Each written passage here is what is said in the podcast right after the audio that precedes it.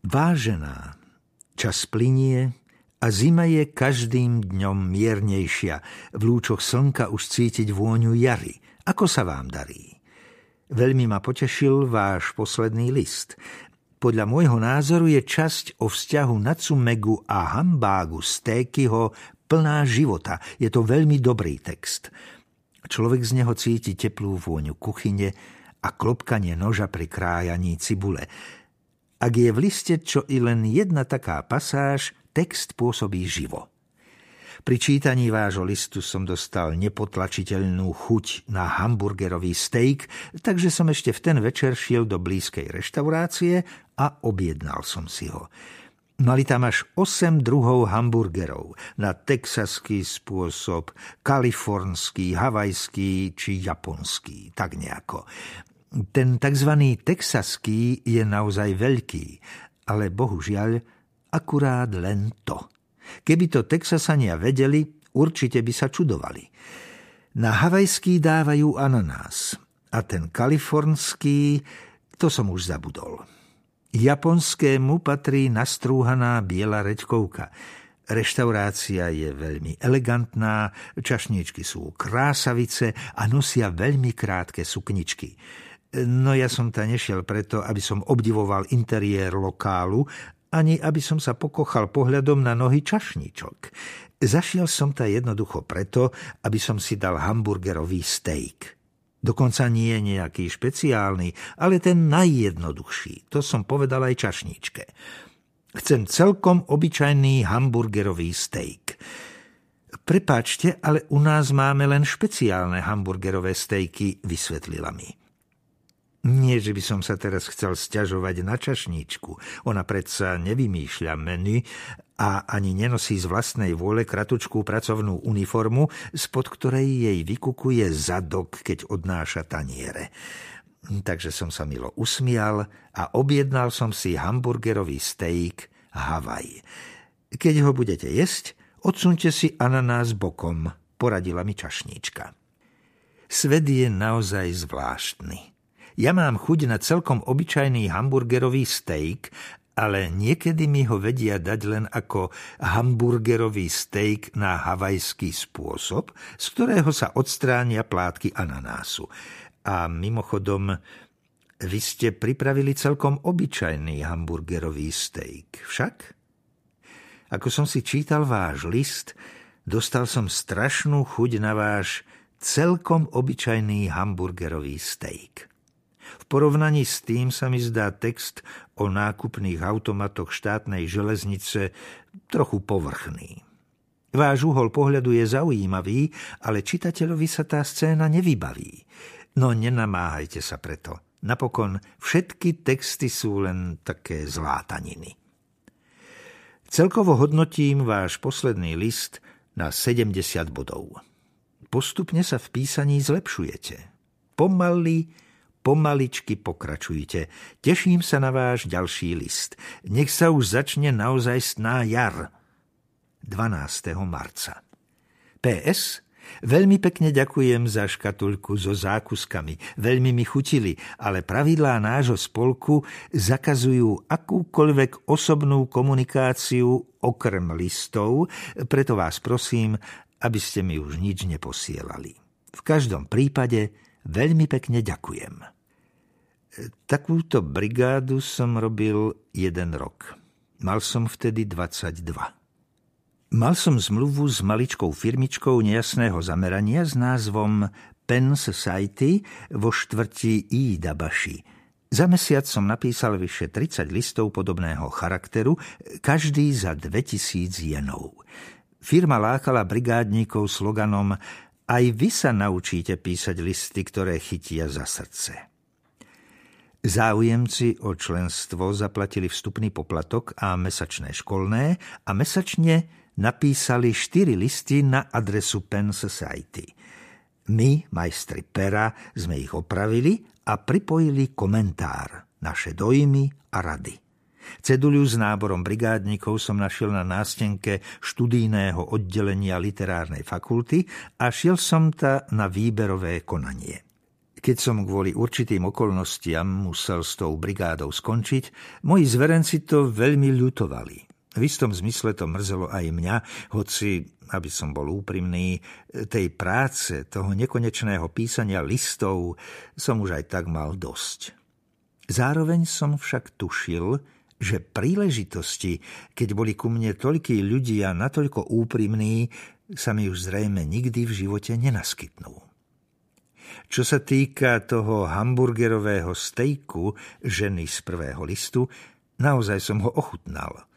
Mala 32 rokov a bola bezdetná.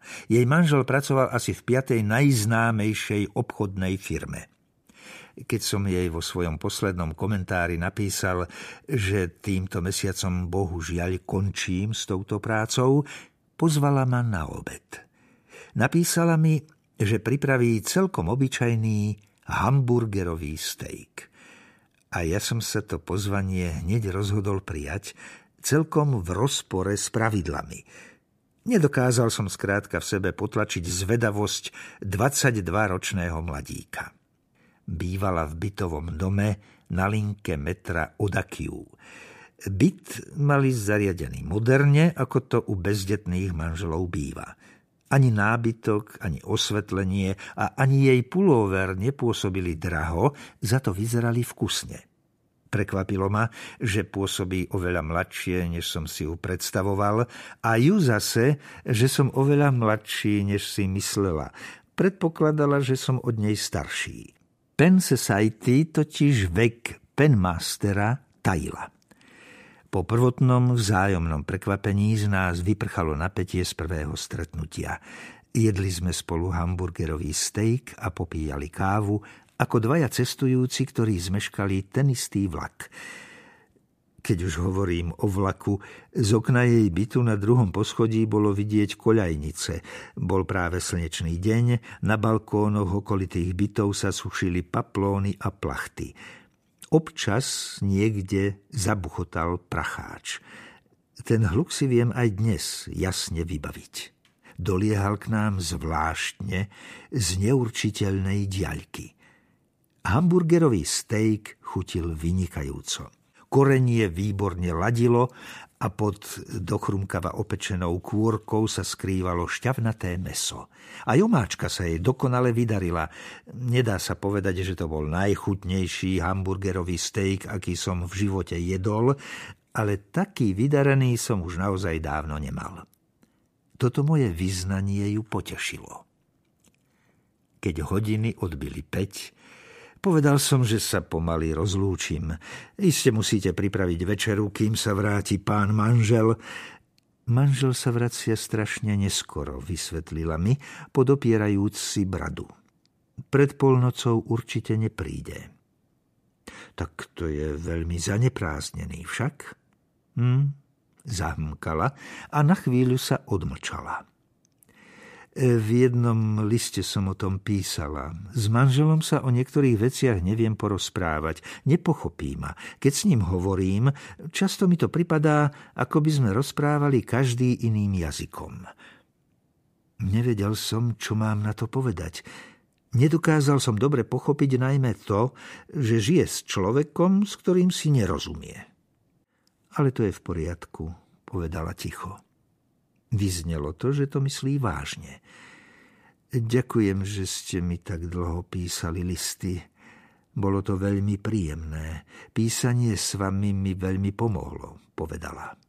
Aj pre mňa to bolo príjemné, odvetil som, hoci úprimne povedané, vôbec som si nemohol spomenúť, aké listy, aké texty vlastne písala. Chvíľu mlčky sledovala hodiny na stene, ako by kontrolovala tok času. Čo plánujete robiť po skončení vysokej školy? spýtala sa ma. Ešte som sa nerozhodol, povedal som jej. Neviem, čo by som mohol robiť. Na to sa opäť milo usmiala. Podľa môjho názoru by ste si mali nájsť nejakú prácu s písaním. Listy, ktoré ste nám písali ako komentáre, boli naozaj krásne. Vždy som sa na ne veľmi tešila, naozaj. To nie je len kompliment. Vy ste ich písali len ako brigádu, no bolo z nich cítiť, že sú zo srdca. Mám ich všetky uložené. Občas si ich vytiahnem a znova prečítam. Ďakujem, povedal som. Veľmi pekne ďakujem. Aj za hamburgerový steak. Aj teraz, keď po desiatich rokoch prechádzam linkou od Akiu okolo jej bytovky, vždy si spomeniem na jej hamburgerový steak s chrumkavou kôrkou. Sledujem budovy stojace v rade vedľa koľajníc a premýšľam, ktoré to bolo okno. Vybavujem si pohľad z neho a pokúšam sa nájsť to miesto v okolí, ale vôbec si na neviem spomenúť. Možno tam už ani nebýva. Mal som sa s ňou vtedy vyspať? To je témou tohto textu. Odpovede na tú otázku nepoznám, ani dnes nie.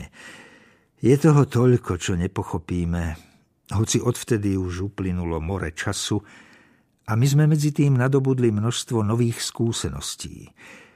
Ja sa len uprene pozerám z okna vlaku na budovu, čo sa podobá tamtej.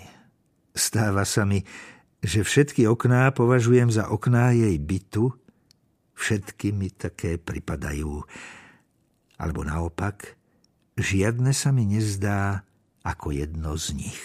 Tých okien je tam totiž priveľa.